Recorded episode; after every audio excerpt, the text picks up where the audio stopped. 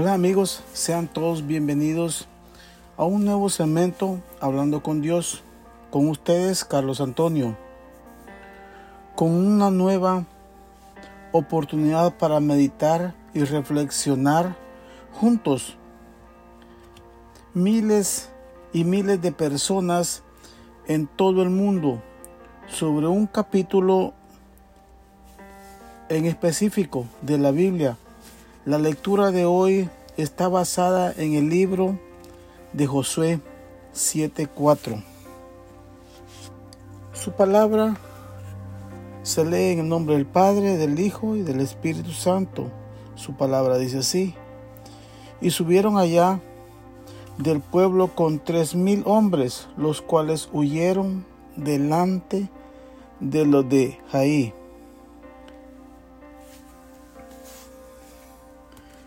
¿Por qué huyeron?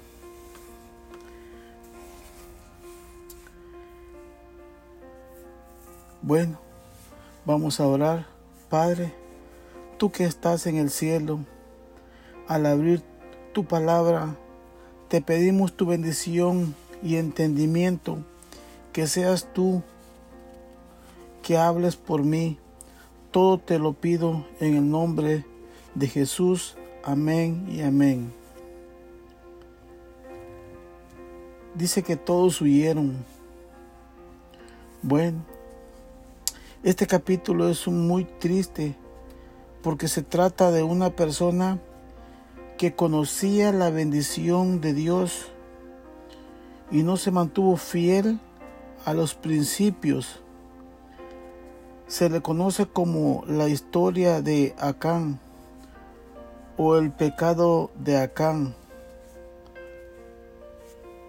Acán no resistió a la tentación de quedarse con un botín de una guerra. Podemos decir que el pecado de Acán fue la codicia, la avaricia, el robo, la mentira. Y como ocurre en cada vez que nos equivocamos, afectamos a las demás personas.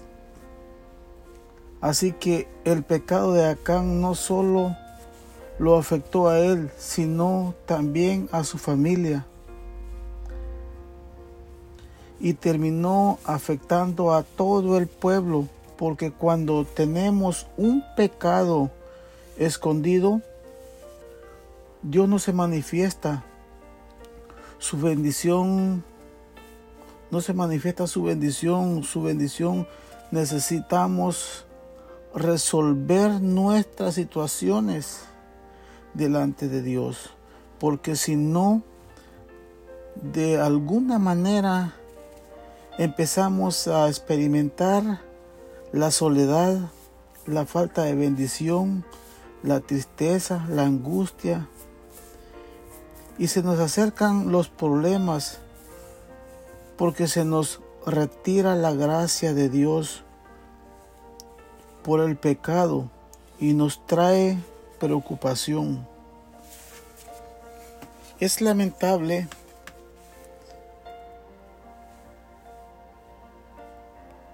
que pasen estas situaciones, pero la enseñanza que hoy tenemos en Josué empieza desde el capítulo 6, pero vamos a, a Vamos a discernir el 7. Y dice, pero los hijos de Israel cometieron una prevaricación en cuanto al anatema, porque acá, Acán, hijo de Carmí, hijo de, Sa, de hijo de Sera, de la tribu de Judá, tomó del anatema y la, e, la ira de Jehová se encendió contra los hijos de Israel.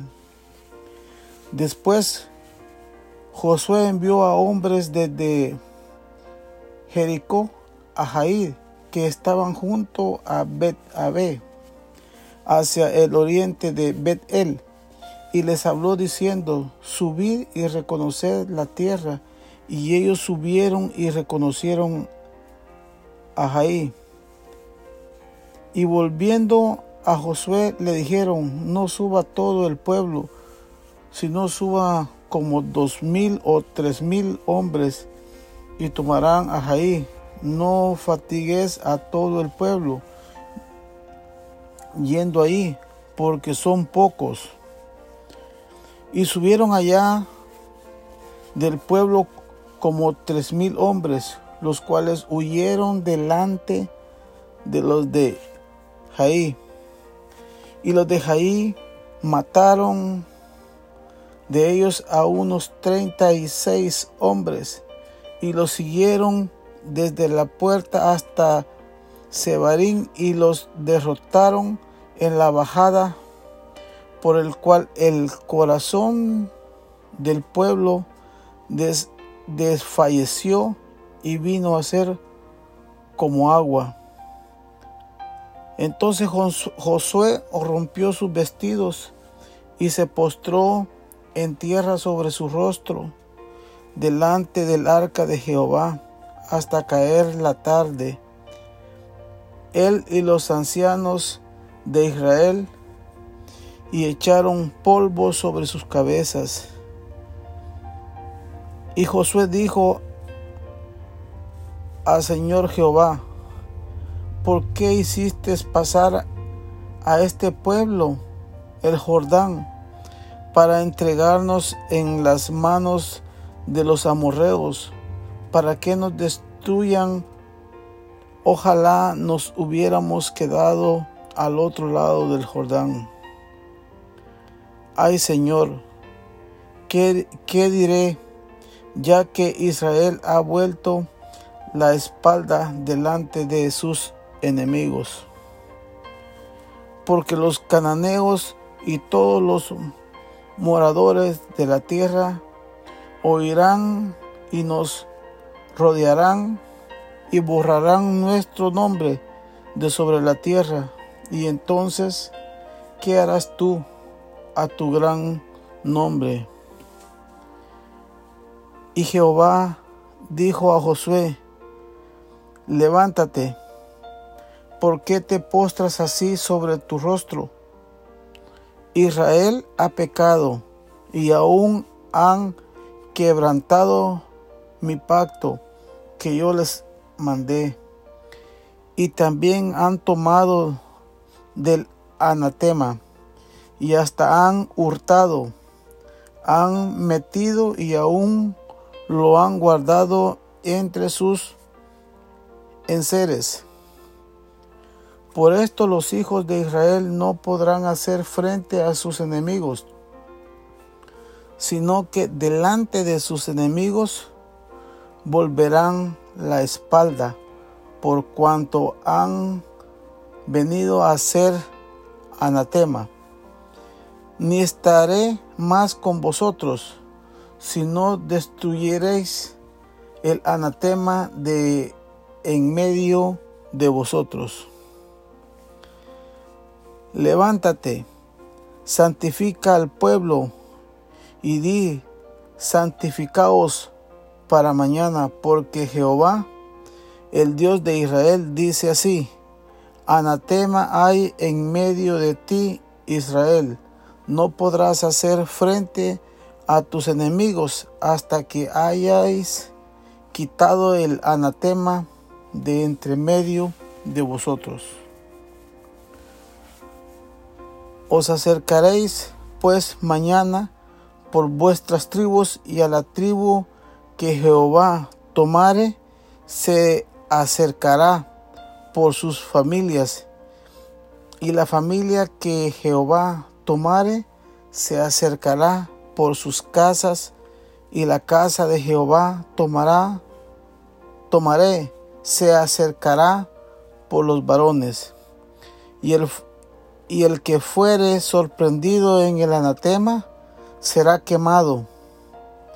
Él y todo lo que tiene por cuanto ha quebrantado el pacto de Jehová y ha cometido maldad en Israel.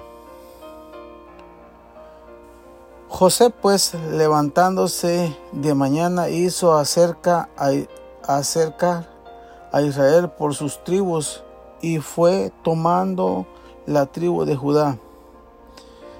Y haciendo acerca a la tribu de Judá, fue tomando la familia de los de Será. Y haciendo luego acerca de la familia de los de Será, los varones fue tomado Sabdí.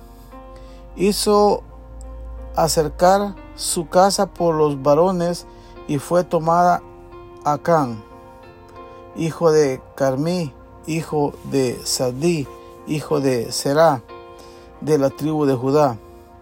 Entonces Josué dijo a Acán, Hijo mío, da gloria a Jehová, el Dios de Israel, y dale alabanza y declárame ahora lo que has hecho. No me lo encubras. Y Acán respondió a Josué diciendo, verdaderamente yo he pecado contra Jehová, el Dios de Israel. Así y así he hecho. Pues vi entre los despojos un monto babilónico muy bueno y doscientos ciclos de plata y un lingote de oro de peso de cincuenta ciclos, lo cual codicié y tomé. Y he aquí que está escondido bajo la tierra en medio de mi tienda y el dinero debajo de ello.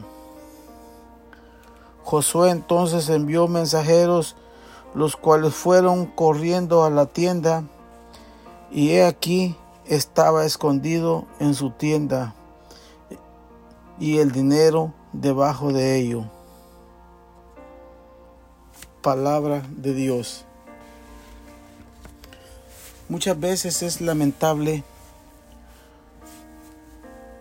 cuando la codicia nos puede hacer pecar, la ambición,